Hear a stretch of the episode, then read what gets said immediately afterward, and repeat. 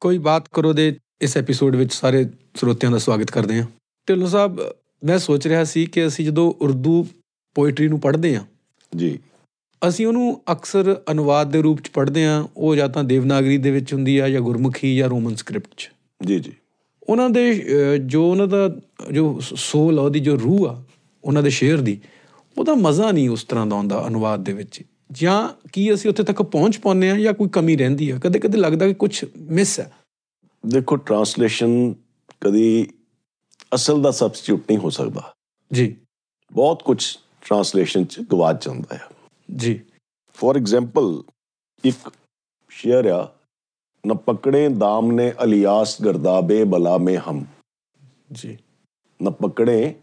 दाम ने अलियास गर्दाबे बला में हम कि बत्तर डूब कर मरने से है जीना सहारे का हूँ ट्रांसलेटर जड़ा होएगा उन्हें कहना we will not hold the cloak of alias ਜੀ जब तक सानू ये नहीं पता भी अलियास कौन सी ਜੀ ਅਲਿਆਸ ਇੱਕ ਐਸਾ ਫਰਿਸ਼ਤਾ ਆ ਜਦੋਂ ਸਮੁੰਦਰਾਂ 'ਚ ਤੂਫਾਨਾਂ ਨਾਲ ਜਹਾਜ਼ ਡੁੱਬਦੇ ਸੀਗੇ ਜੀ ਤੇ ਉਹ ਜਹਾਜ਼ਾਂ ਦੇ ਮੁਸਾਫਿਰ ਅਲਿਆਸ ਨਾਂ ਦੇ ਫਰਿਸ਼ਤੇ ਨੂੰ ਯਾਦ ਕਰਦੇ ਸੀਗੇ ਔਰ ਅਲਿਆਸ ਫਰਿਸ਼ਤਾ ਆਪਣਾ ਦਾਮਨ ਆਪਣਾ ਕਲੋਕ ਫੜਾ ਕੇ ਉਹਨਾਂ ਨੂੰ ਕੰਢੇ ਤੱਕ ਲੈ ਜਾਂਦਾ ਸੀਗਾ ਜੀ ਸੋ ਸ਼ੇਰ ਦਾ ਮੁੱਲ ਇਹ ਆ ਕਿ ਨਾ ਪਕੜੇ ਦਾਮ ਨੇ ਅਲਿਆਸ ਗਰਦਾਬੇ ਬਲਾ ਮੇ ਹਮ ਜੀ ਕਹਿਰ ਦੀ ਘੁੰਮਣ ਘੇਰੀ ਹੋਵੇ ਤਾਂ ਵੀ ਅਸੀਂ ਅਲਿਆਸ ਦਾ ਦਾਮਨ ਨਹੀਂ ਫੜਾਂਗੇ ਕਿ ਬੱਤਰ ਡੂਬ ਕਰ ਮਰਨੇ ਸੇ ਹੈ ਜੀਨਾ ਸਹਾਰੇ ਕਾ ਵਾਹ ਇਹ ਖੁਦੀ ਬਾਰੇ ਆ ਸ਼ੇਰ ਜੀ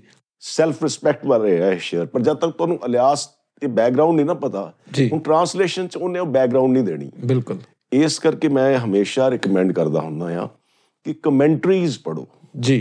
ਟਰਾਂਸਲੇਸ਼ਨ ਦੇ ਨਾਲ ਜਿਹੜੀ ਕਿਤਾਬ ਚ ਵਿਸਤਾਰ ਨਾਲ ਅੱਗੇ ਸਮਝਾਇਆ ਹੋਵੇ ਉਹ ਪੜੋ ਜਾਂ ਕਿਸੇ ਉਸਤਾਦ ਦਾ ਆਸਰਾ ਲਓ ਜੀ ਤਾਂ ਤੁਹਾਨੂੰ ਅਸਲੀ ਲੁਤਫ ਆਏਗਾ ਵਾਹ ਢਿੱਲੋਂ ਸਾਹਿਬ ਤੁਸੀਂ ਸ਼ੇਰ ਦੀ ਇਸ ਤਰ੍ਹਾਂ ਬਿਆਨ ਕੀਤਾ ਤਾਂ ਇਹਦਾ ਲੁਤਫ ਕਿੰਨਾ ਵੱਧ ਗਿਆ ਅਦਰਵਾਈਜ਼ ਤਾਂ ਇਹਨੂੰ ਅਗਲਾ ਪੜਦਾ ਤੇ ਅਗਲਾ ਸੋਚਦਾ ਰਹਿੰਦਾ ਕਿ ਕੀ ਹੈ ਇਹ ਕਿਉਂਕਿ ਉਰਦੂ ਪੋਇਟਰੀ 'ਚ ਹਰ ਪੋਇਟਰੀ 'ਚ ਪੰਜਾਬੀ ਹਿੰਦੀ ਉਰਦੂ ਅੰਗਰੇਜ਼ੀ ਹਰ ਇੱਕ ਪੋਇਟਰੀ 'ਚ ਬਹੁਤ ਸਾਰੀ ਮਿਥੋਲੋਜੀ ਹਾਂਜੀ। ਬਹੁਤ ਸਾਰੀ ਫਿਲਾਸਫੀ ਜੀ ਇਤਿਆਦੀ ਹਿਸਟਰੀ ਇਨਵੋਲਵਡ ਹੁੰਦੀ ਆ ਜੀ ਜਦ ਤੱਕ ਸਾਨੂੰ ਉਹਨਾਂ ਇਵੈਂਟਸ ਦਾ ਉਹਨਾਂ ਫਰਿਸ਼ਤਿਆਂ ਜਾਂ ਉਹਨਾਂ ਬੰਦਿਆਂ ਜਾਂ ਉਹਨਾਂ ਇਨਸੀਡੈਂਟਸ ਬਾਰੇ ਜਾਣਕਾਰੀ ਨਾ ਹੋਵੇ ਜੀ ਤਾਂ ਅਸੀਂ ਉਸ ਸ਼ੇਅਰ ਦਾ ਕੱਲੀ ਟਰਾਂਸਲੇਸ਼ਨ ਨਾਲ ਲੁਤਫ ਨਹੀਂ ਲੈ ਸਕਦੇ ਬਿਲਕੁਲ ਇੱਕ ਹੋਰ ਉਦਾਹਰਨ ਦਿੰਦਾ ਤੁਹਾਨੂੰ ਜੀ ਇੱਕ ਬੜਾ ਮਕਬੂਲ ਸ਼ੇਅਰ ਆ ਮਿਰਜ਼ਾ ਗਾਲਿਬ ਦਾ ਜੀ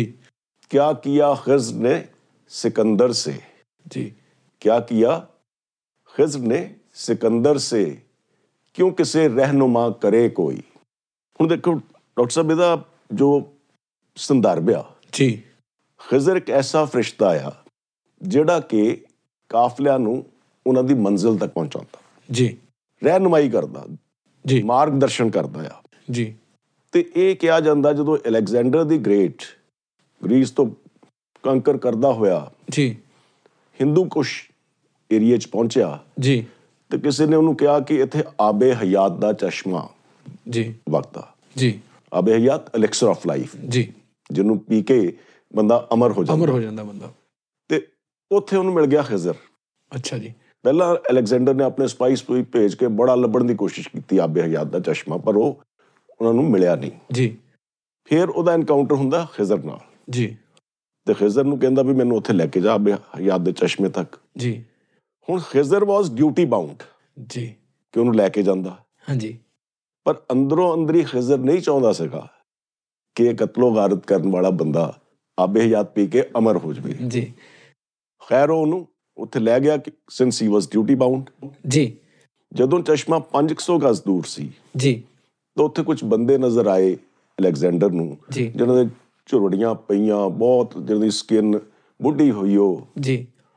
ਤੇ ਸਿਕੰਦਰ ਨੇ ਖਿਜ਼ਰ ਨੂੰ ਸਵਾਲ ਕੀਤਾ ਕਿ ਇਹ ਕੌਣ ਸ਼ਖਸ ਨੇ ਜੀ ਤੇ ਖਿਜ਼ਰ ਨੇ ਕਿਹਾ ਇਹ ਉਹ ਸ਼ਖਸ ਨੇ ਜਿਨ੍ਹਾਂ ਨੇ ਆਬੇ ਹਯਾਤ ਪੀਤਾ ਆ ਅੱਛਾ ਜੀ So Alexander was very proud of his physical attributes. ਜੀ ਉਹਨੇ ਕਿਹਾ ਜੀ ਮੈਂ ਪੀਊਂਗਾ ਤਾਂ ਮੇਰਾ ਵੀ ਇਸ ਤਰ੍ਹਾਂ ਦਾ ਹੀ ਹਾਲ ਹੋ ਜਾਊਗਾ ਜੀ ਖਿਜ਼ਰ ਨੇ ਕਿਹਾ ਇਹ ਤਾਂ ਹੋਏਗਾ ਹੀ ਹੋਏਗਾ ਜੀ ਸੋ ਸਿਕੰਦਰ ਆਪਣੀ ਸੁੰਦਰਤਾ ਦਾ ਇੰਨਾ ਉਪਾਸਕ ਸੀਗਾ ਕਿ ਉਹ ਕਹਿੰਦਾ ਮੈਂ ਨਹੀਂ ਪੀਊਂਗਾ ਅੱਛਾ ਜੀ ਹੁਣ ਇੱਥੇ ਜਿਹੜੀ ਹਿਡਨ ਜਿਹੜੀ ਚੀਜ਼ ਆ ਜੀ ਜਿਹੜੀ ਐਕਸਟਰਨਲ ਮੈਨੀਫੈਸਟੇਸ਼ਨ ਸੀਗੀ ਜੀ ਆਬੇ ਹਯਾਤ ਪੀਣ ਦੀ ਜੀ ਉਹਨੂੰ ਹਾਈਲਾਈਟ ਕਰਤਾ ਖਿਜ਼ਰ ਨੇ ਜੀ ਔਰ ਜਿਹੜਾ ਉਹ ਇੰਟਰਨਲ ਬਲਿਸ ਜਿਹੜਾ ਉਹ ਉਹਨਾਂ ਦੇ- ਲੁਤਫ ਲੈ ਰਹੇ ਸੀਗੇ ਮਜ਼ਾ ਲੈ ਰਹੇ ਸੀ ਉਸ ਚੀਜ਼ ਨੂੰ ਉਹਨਾਂ ਨੇ ਛੁਪਾ ਲਿਆ ਜੀ ਹੁਣ ਕਹਿੰਦੇ ਜੇ ਫਰਿਸ਼ਤੇ ਹੀ ਧੋਖਾ ਕਰਨ ਲੱਗ ਪਏ ਤਾਂ ਕਿਆ ਕੀਆ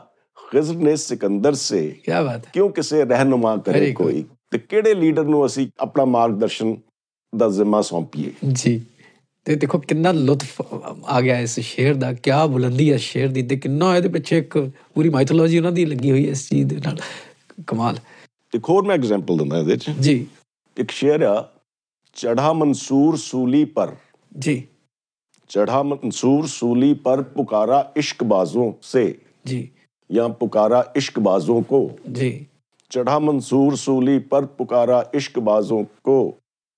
ये उसकी बाम का जीना है आए जिसका जी चाहे ਜੇ ਦੀ ਟ੍ਰਾਂਸਲੇਸ਼ਨ ਕਰਾਂਗੇ ਤਾਂ ਇਹੀ ਕਰਾਂਗੇ ਕਿ ਮਨਸੂਰ ਸੂਲੀ ਤੇ ਚੜਨ ਲੱਗਿਆ ਕਹਿੰਦਾ ਵੀ ਆਓ ਆ ਉਹਦੀ ਬੈਲਕਨੀ ਦਾ ਰਾਸਤਾ ਆ ਜੀ ਆਓ ਜਿਹਨੂੰ ਇਸ਼ਕ ਆ ਉਹਦੇ ਨਾਲ ਇਹ ਰਾਸਤਾ ਅਖਤਿਆਰ ਕਰੋ ਜੀ ਐਕਚੁਅਲੀ ਸਾਨੂੰ ਪਹਿਲਾਂ ਪਤਾ ਹੋਣਾ ਚਾਹੀਦਾ ਕਿ ਮਨਸੂਰ ਕੌਣ ਸੀ ਜੀ ਮਨਸੂਰ ਦਾ ਨਾਂ ਮਨਸੂਰ ਹਲਜ ਸੀਗਾ ਤੇ ਅਬਾਸਿਦ ਜਿਹੜੇ ਖਲੀਫਾ ਸੀਗੇ ਉਹਨਾਂ ਦੇ ਸਮੇਂ ਇਹ ਇੱਕ ਸੂਫੀ ਸੀ ਜੀ ਇੱਕ ਟੀਚਰ ਵੀ ਸੀਗਾ ਜੀ ਤੇ ਪੋਇਟ ਵੀ ਸੀਗਾ ਜੀ ਔਰ ਇਹਨੇ ਅਦਵੈਤਵਾਦ ਦਾ ਕਿਉਂਕਿ ਇਸਲਾਮ 'ਚ ਅਦਵੈਤਵਾਦ ਨਹੀਂ ਆ ਨਹੀਂ ਹੈ। ਅਦਵੈਤਵਾਦ ਦੀ ਗੱਲ ਆ ਹਾਂਜੀ ਵੀ ਇੱਕ ਸ੍ਰਿਸ਼ਟੀ ਕਰਤਾ ਆ ਤੇ ਉਹਦੀ ਤੁਸੀਂ ਰਚਨਾ ਹੋ ਜੀ ਤੇ ਤੁਸੀਂ ਆਪਣਾ ਹਿਸਾਬ ਕਿਤਾਬ ਉਹਨੂੰ ਦੇਣਾ ਆ ਜੀ ਮਰਨ ਤੋਂ ਬਾਅਦ ਜੀ ਇਹਨੇ ਪਹਿਲੀ ਵਾਰੀ ਅਨ ਅਲ ਹਕ ਦਾ ਨਾਰਾ ਲਾਇਆ ਸੀ ਜੀ ਇਹਦਾ ਮਤਲਬ ਇਹ ਆ ਵੀ ਮੈਂ ਹੀ ਸੱਚ ਹਾਂ ਮੈਂ ਹੀ ਸੱਚ ਹਾਂ ਜਾਂ ਆਈ ਐਮ ਦਾ ਗੋਡ ਜਿਹੜਾ ਹਿੰਦੀ ਵਿੱਚ ਜਿਹੜੀ ਸਾਡੀ ਹਿੰਦੂ ਫਿਲਾਸਫੀ ਆ ਉਹ ਚਾਹੁੰਦਾ ਤਤਵਮ ਅਸੀਂ ਜੀ ਥਾਊ ਆਰ ਦੈਟ ਜੀ ਸੋ ਇਸ ਕਰਕੇ ਇਹਨੂੰ ਜਿਹੜਾ ਅਸੀਂ ਕਹਿੰਦੇ ਆ ਕਿ ਰਿਲੀਜਨ ਨੂੰ ਡਿਸਟਾਰਟ ਕਰ ਰਿਹਾ ਆ ਕੁਝ ਪੋਲੀਟੀਕਲ ਰੀਜ਼ਨਸ ਵੀ ਸੀਗੇ ਜੀ ਤੇ ਇਹਨੂੰ ਪਹਿਲਾਂ ਕਾਫੀ ਅਰਸਾ ਕੈਦ ਰੱਖਿਆ ਗਿਆ ਫਿਰ ਇਹਨੂੰ ਸੂਲੀ ਤੇ ਚੜਾਤਾ ਗਿਆ ਜੀ ਉਹਦੀ ਐਸ ਬਿਲੀਫ ਕਰਕੇ ਕਿ ਅਦਵੈਤਵਾਦ ਵਾਲੇ ਜੀ ਬਿਲੀਫ ਕਰਕੇ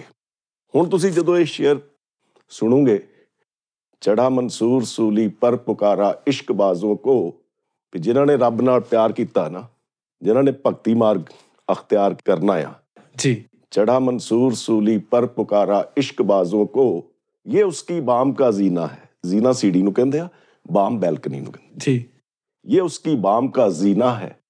आए जिसका जी चाहे ਵਾਹ ਵੀ ਜੇ ਇੰਨੀ ਹਿੰਮਤ ਹੈ ਤੁਹਾਡੇ ਚ ਜੀ ਆਪਣੇ ਵੀ ਤਾਂ ਬਾਬੇ ਨਾਨਕ ਨੇ ਵੀ ਤਾਂ ਇਹ ਕਿਹਾ ਵੀ ਤਮਾਰਕ ਪੈਰ ਤਰੀਚੇ ਸਿਰ ਦੀਜੇ ਕਾਣ ਨਾ। ਕੀਜੇ ਵਾਹ ਢਿੱਲੋਂ ਸਾਹਿਬ ਇਸ ਸਾਰੀ ਤੁਸੀਂ ਬਿਆਨ ਤੋਂ ਬਾਅਦ ਤਾਂ ਇਹਨਾਂ ਸ਼ੇਰਾਂ ਦੀ ਜੋ ਰੂਪ ਸੀ ਉਹ ਬਿਲਕੁਲ ਹੀ ਬਦਲ ਗਿਆ ਤੇ ਇਹਦੀ ਵੈਲਿਊ ਐਡੀਸ਼ਨ ਬਹੁਤ ਬਹੁਤ ਜ਼ਿਆਦਾ ਅੱਗੇ ਚਲੀ ਗਈ ਤੇ ਇਹੋ ਜਿਹੀਆਂ ਕੁਝ ਹੋਰ ਸਾਨੂੰ ਮਿਸਾਲਾਂ ਦਿਓ ਕੁਝ ਹੋਰ ਡਾਕਟਰ ਸਾਹਿਬ ਇੱਕ ਸ਼ੇਰ ਆ ਜੀ ਬੁਲਬੁਲ ਨੇ ਆਸ਼ੀਆਨਾ ਚਮਨ ਸੇ ਉਠਾ ਲਿਆ ਜੀ ਵੀ ਜਦੋਂ ਅਸੀਂ ਸਰੋਕਾਰੀ ਛੱਡ ਦਿੱਤਾ ਜੀ ਫਿਰ ਟੂ ਹੈਲ ਵਿਦ ਇਟ ਜੀ ਇੱਥੇ ਕੋਈ ਰਵੇ ਜੀ ਹੁਣ ਜੇ ਬੂਮ ਤੇ ਹੁਮਾਂ ਦੀ ਬੈਕਗ੍ਰਾਉਂਡ ਤੁਹਾਨੂੰ ਪਤਾ ਹੋਵੇ ਤਾਂ ਇਸ ਸ਼ੇਰ ਦਾ ਲੁਤਫ ਇੰਨਾ ਹੋਰ ਵੱਧ ਜਾਂਦਾ ਆ ਜੀ ਬੁਲਬੁਲ ਨੇ ਆਸ਼ਿਆਨਾ ਚਮਨ ਸੇ ਉਠਾ ਲਿਆ ਉਸकी ਬਲਾ ਸੇ ਬੂਮ ਰਹੇ ਜਾਂ ਹੁਮਾ ਰਹੇ ਹੁਣ ਬੂਮ ਉੱਲੂ ਨੂੰ ਕਹਿੰਦੇ ਆ ਅੱਛਾ ਜੀ ਭੂ ਮੁੱਲੂ ਨੂੰ ਕਹਿੰਦੇ ਹਾਂਜੀ ਹੁਮਾ ਇੱਕ ਉਹ ਫਰਜ਼ੀ ਪਰਿੰਦਾ ਆ ਜੀ ਜੇ ਕਿਸੇ ਦੇ ਸਿਰ ਦੇ ਉੱਤੋਂ ਉਡਾਰੀ ਲੈਂਦਾ ਹੋਵੇ ਜੀ ਤੇ ਉਹਦਾ ਪਰਛਾਈ ਉਹਦੀ ਜਿਹੜੀ ਆ ਕਿਸੇ ਬੰਦੇ ਤੇ ਪੈ ਜਾਵੇ ਤੇ ਕਹਿੰਦੇ ਉਹ ਬਾਦਸ਼ਾਹ ਬਣ ਜਾਂਦਾ ਹੈ ਵਾਹ ਕੀ ਸੋ ਬਾਤ ਕਹਿੰਦਾ ਜਿਵੇਂ ਅਸੀਂ ਇੱਥੋਂ ਸਰੋਕਾਰੀ ਚੱਕ ਲਿਆ ਹੁਣ ਮੇਰੇ ਲਈ ਇਟ ਇਜ਼ ਇਰਰੈਲੇਵੈਂਟ ਵੀ ਇੱਥੇ ਬੂਮ ਰਹਿ ਰਿਹਾ ਜਾਂ ਹੁਮਾ ਰਹਿ ਰਿਹਾ ਬਾਤ। ਬੁਲਬੁਲ ਨੇ ਆਸ਼ਿਆਨਾ ਕਿਆ ਬਾਤ। ਚਮਨ ਸੇ ਉਠਾ ਲਿਆ ਕਿਆ ਬਾਤ। ਉਸकी ਬਲਾ ਸੇ ਬੂਮ ਰਹੇ ਜਾਂ ਹੁਮਾ ਰਹੇ ਦੇਖੋ ਤੁਸੀਂ ਇਹ ਸ਼- ਸ਼ੇਅਰ ਇੱਕ ਦੋ ਲਫ਼ਜ਼ ਨਹੀਂ ਮਹਿਜ਼ ਹੈਗੇ ਨਾ ਉਦੋਂ ਜਦੋਂ ਮਾਈਥੋਲੋਜੀ ਆ ਪਿੱਛੇ ਜਾਂ ਮੀਨਿੰਗ ਆ ਤਾਂ ਉਹ ਤਾਂ ਬੁਲੰਦੀ ਦੇਖੋ ਦਾ ਸ਼ੇਅਰ ਦੀ। ਫੀਨਿਕਸ ਹੁੰਦਾ ਨਾ ਪਰਿੰਦਾ ਹਾਂਜੀ ਹਾਂਜੀ ਇਸੇ ਤਰ੍ਹਾਂ ਇੱਕ ਹੁਮਾ ਹੁਮਾ ਇੱਕ ਐਸਾ ਪਰਿੰਦਾ ਆ ਕਿਆ ਮੁਸਲਿਮ ਖੂਬਸੂਰਤੀ ਆ ਦੇਖੋ ਕਿਆ ਖੂਬਸੂਰਤੀ ਉੱਠੀ ਹੈ ਸ਼ੇਰ ਦੀ ਵਾਹ ਢਿੱਲੋਂ ਸਾਹਿਬ ਬਹੁਤ ਲੁਤਫ ਆ ਰਿਹਾ ਇਸ ਤਰ੍ਹਾਂ ਦੀ ਅਮ, ਬਿਆਨ ਸੁਣ ਕੇ ਇਸ ਤਰ੍ਹਾਂ ਦੀ ਸ਼ਾਇਰੀ ਦੀ ਕਮੈਂਟਰੀ ਸੁਣ ਕੇ ਕੁਝ ਹੋਰ ਡਾਕਟਰ ਸਾਹਿਬ ਇੱਕ ਹੋਰ ਤੁਹਾਨੂੰ ਸ਼ੇਰ ਸੁਣਾਉਂਦਾ ਆ ਜੀ ਮੇਰਾ ਖਿਆਲ ਹੈ ਡਾਕਟਰ ਇਕਬਾਲ ਹੁਣਾਂ ਦਾ ਆ ਜੀ ਇੱਜ਼ਤ ਹੈ ਮੁਹੱਬਤ ਕੀ ਕਾਇਮ ਐ ਕੈਸ ਜੀ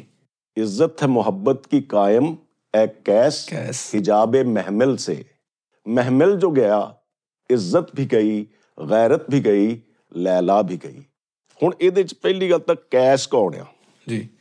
ਮਜਨੂ ਦਾ ਹੀ ਨਾਂ ਕੈਸ ਆ ਜੀ ਸੋ ਲੈਲਾ ਮਜਨੂ ਤੇ ਆਧਾਰਿਤ ਆ ਹੁਣ ਦੀ ਬੈਕਗ੍ਰਾਉਂਡ ਜੇ ਜਾਵਾਂਗੇ ਭੂਮਿਕਾ ਭੂਮੀ ਜਾਵਾਂਗੇ ਜੀ ਲੈਲਾ ਬੜੇ ਡਾਰਕ ਕੰਪਲੈਕਸ਼ਨ ਸੀ ਕੋਈ ਜੀ। ਬਹੁਤ ਖੂਬਸੂਰਤ ਨਹੀਂ ਸੀਗੀ ਜੀ। ਪਰ ਮਜਨੂ ਉਹਦਾ ਆਸ਼ਿਕ ਸੀਗਾ ਜੀ ਉਹਨੂੰ ਉਹੀ ਦੁਨੀਆ ਦੀ ਸਾਰਿਆਂ ਨਾਲੋਂ ਖੂਬਸੂਰਤ ਔਰਤ ਲੱਗਦੀ ਸੀਗੀ ਬਿਲਕੁਲ ਸੋ ਇਸੇ ਕਰਕੇ ਲਿਖਿਆ ਮਹਿਮਲ ਹੁਣ ਕੀ ਹੁੰਦਾ ਜੀ ਮਹਿਮਲ ਹੁੰਦਾ ਊਟ ਦੇ ਉੱਤੇ ਜਿਹੜਾ ਬੈਠਣ ਲਈ ਜਿਹੜੀ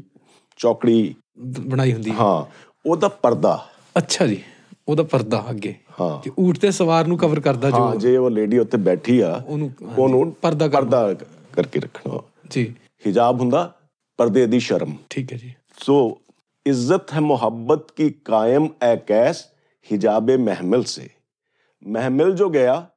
ਇੱਜ਼ਤ ਵੀ ਗਈ ਗੈਰਤ ਵੀ ਗਈ ਲੈਲਾ ਵੀ ਗਈ ਸੋ ਇਹਦਾ ਮਤਲਬ ਇਹ ਆ ਵੀ ਇੱਕ ਵਾਰੀ ਮਹਿਮਲ ਜੇ ਉੱਠ ਗਿਆ ਦੁਨੀਆ ਨੂੰ ਸੱਚਾਈ ਨਜ਼ਰ ਆ ਗਈ ਫਿਰ ਲੈਲਾ ਦੀ ਵੀ ਸੱਚਾਈ ਅਸਲੀ ਨਜ਼ਰ ਆ ਜਾਣੀ ਆ ਕਿ ਬਹੁਤ ਖੂਬਸੂਰਤ ਨਹੀਂ ਐਵੇਂ ਇਹ ਲੈਲਾ ਲੈਲਾ ਕਰਦਾ ਜੰਗਲਾਂ 'ਚ ਤੁਰਿਆ ਫਿਰਦਾ ਜੀ ਤੇ ਇਸੇ ਤਰ੍ਹਾਂ ਅਮ, ਡਾਕਟਰ ਸਾਹਿਬ ਮੈਨੂੰ ਇੱਕ ਮਿਰਜ਼ਾ ਗਾਲਿਬ ਜੀ ਦਾ ਇੱਕ ਹੋਰ ਸ਼ੇਅਰ ਯਾਦ ਆ ਰਿਹਾ ਜੀ। ਅਕਸਰ ਕੋਟ ਕਰਦੀ ਹੈ ਦੁਨੀਆ ਹਾਂਜੀ निकलना खुल्द से आदम का सुनते आए थे लेकिन बड़े बेआबरू होकर तेरे कूचे से हम निकले ਜੀ ਹੁਣ ਇਹਦੀ ਬੈਕਗ੍ਰਾਉਂਡ ਈਡਨ ਗਾਰਡਨ ਤੱਕ ਜਾਂਦੀ ਆ ਜੀ ਜਿੱਥੋਂ ਕਿ ਐਡਮ ਨੂੰ ਜਦੋਂ ਉਹਨੇ ਉਹ ਫਲ ਖਾਦਾ ਵਰਜਿਤ ਫਰੂਟ ਖਾ ਲਿਆ ਸੀਗਾ ਜੀ। ਤੇ ਉਹਨੂੰ ਕੱਢਿਆ ਗਿਆ ਹਾਂਜੀ ਉਹਦੇ ਨਾਲ ਇਹ ਮਿਰਜ਼ਾ ਗਾਲਿਬ ਦਾ ਇਮੇਜਿਨੇਸ਼ਨ ਹੈ ਫਲਾਈਟ ਆਫ ਇਮੇਜਿਨੇਸ਼ਨ ਕੀ ਹੈ ਬਾਤ ਹੈ ਇਹ ਦੋ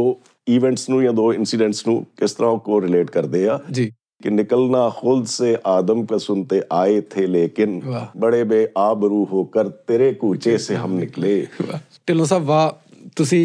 ਜਿਸ ਤਰ੍ਹਾਂ ਤਸ਼ਰੀਹ ਕੀਤੀ ਹੈ ਨਾ ਸ਼ੇਰਾਂ ਦੀ ਮਹਿਫਲ ਦਾ ਸਮਾਂ ਬਚ ਗਿਆ ਸੋ ਪਲੀਜ਼ ਇੱਕ ਅੱਧਾ ਹੋਰ ਅਸ਼ਾਰ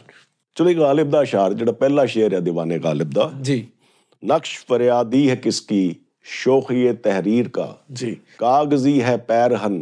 हर पै करे तस्वीर का ਜੀ ਹੁਣ ਜੇ ਇਸ ਸ਼ੇਰ ਦੀ ਟਰਾਂਸਲੇਸ਼ਨ ਅਸੀਂ ਪੜ੍ਹੀਏ ਜੀ ਇੱਥੇ ਮੈਂ ਡਾਕਟਰ ਸਰਫਰਾਜ਼ ਕੇ ਨਿਆਜ਼ੀ ਦੀ ਟਰਾਂਸਲੇਸ਼ਨ ਉਹਨਾਂ ਨੇ ਕੀ ਕੀਤੀ ਆ ਮੈਂ ਪੜ੍ਹ ਕੇ ਸੁਣਾਉਂਦਾ ਤੁਹਾਨੂੰ ਜੀ against whose playful writing are the words complainant. Made of paper is the attire of the countenance of every image. ਜੀ ਸੋ ਇੱਥੋਂ ਸ਼ਾਇਦ ਤੁਸੀਂ ਇਹਦਾ ਲੁਤਫ ਕੋਈ ਮਜ਼ਾ ਨਹੀਂ ਇਸ ਤਰ੍ਹਾਂ ਆਏਗਾ ਦਾ ਮਜ਼ਾ ਨਹੀਂ ਆ ਰਿਹਾ ਹਾਂ ਜਦੋਂ ਅਸੀਂ ਇਹਦੀ ਡਿਟੇਲ ਜਾਵਾਂਗੇ ਕਮੈਂਟਰੀ ਚ ਜਾਵਾਂਗੇ ਜੀ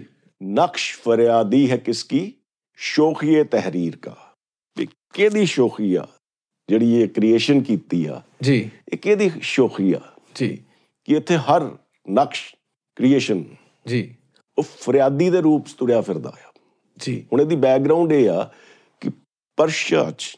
ਈਰਾਨ 'ਚ ਜੀ ਕਿਸੇ ਨੇ ਫਰਿਆਦ ਕਰਨੀ ਹੁੰਦੀ ਸੀ ਬਾਦਸ਼ਾਹ ਕੋਲ ਜੀ ਕੋਈ ਪਟੀਸ਼ਨ ਦੇਣੀ ਹੁੰਦੀ ਸੀਗੀ ਜੀ ਤੇ ਉਹ ਕਾਗਜ਼ ਦਾ ਲਿਬਾਸ ਪਾ ਕੇ ਪੇਸ਼ ਹੁੰਦਾ ਸੀਗਾ ਅੱਛਾ ਤੇ ਜੀ ਉਹਦੇ ਲਿਬਾਸ ਤੇ ਉਹਦੀ ਫਰਿਆਦ ਲਿਖੀ ਹੁੰਦੀ ਸੀਗੀ ਅੱਛਾ ਜੀ ਹੁਣ ਜੇ ਆਪਾਂ ਇਸ ਗੱਲ ਨੂੰ ਸਮਝ ਗਏ ਆ ਤਾਂ ਇਸ ਸ਼ੇਰ ਦਾ ਤੁਸੀਂ ਲੁਤਫ- ਅਸਲ ਲੁਤਫ ਲੈ ਸਕੋਗੇ ਜੀ। ਨਕਸ਼ ਫਰਿਆਦੀ ਹੈ ਕਿਸਕੀ ਸ਼ੌਕੀਏ ਤਹਿਰੀਰ ਕਾ ਵਾਹ। ਕਾਗਜ਼ੀ ਹੈ ਪੈਰਹਨ ਹਰ ਪੈ ਕਰੇ ਤਸਵੀਰ ਕਾ ਵਾਹ। ਕਿ ਹਰ ਬੰਦਾ ਇੱਥੇ ਕਾਗਜ਼ ਦਾ ਪੈਰਹਨ ਫਿਰ- ਫਰਿਆਦੀ ਬਣਿਆ ਬੈਠਾ ਆ ਜਿਹੜਾ ਪ੍ਰਭੂ ਨੂੰ ਤੋਂ ਬਖਸ਼ਿਸ਼ ਮੰਗਦਾ ਫਿਰਦਾ ਹੈ ਵੀ ਵਾਹ। ਮੇਰੀਆਂ ਭੁੱਲਾਂ ਬਖਸ਼ ਕੀ ਬਾਤ ਹੈ ਸੋ ਅੱਜ ਲਈ ਡਾਕਟਰ ਸਾਹਿਬ ਇੰਨਾ ਹੀ ਫਿਰ ਮਿਲਾਂਗੇ ਗਰ ਖੁਦਾ ਲਾਇਆ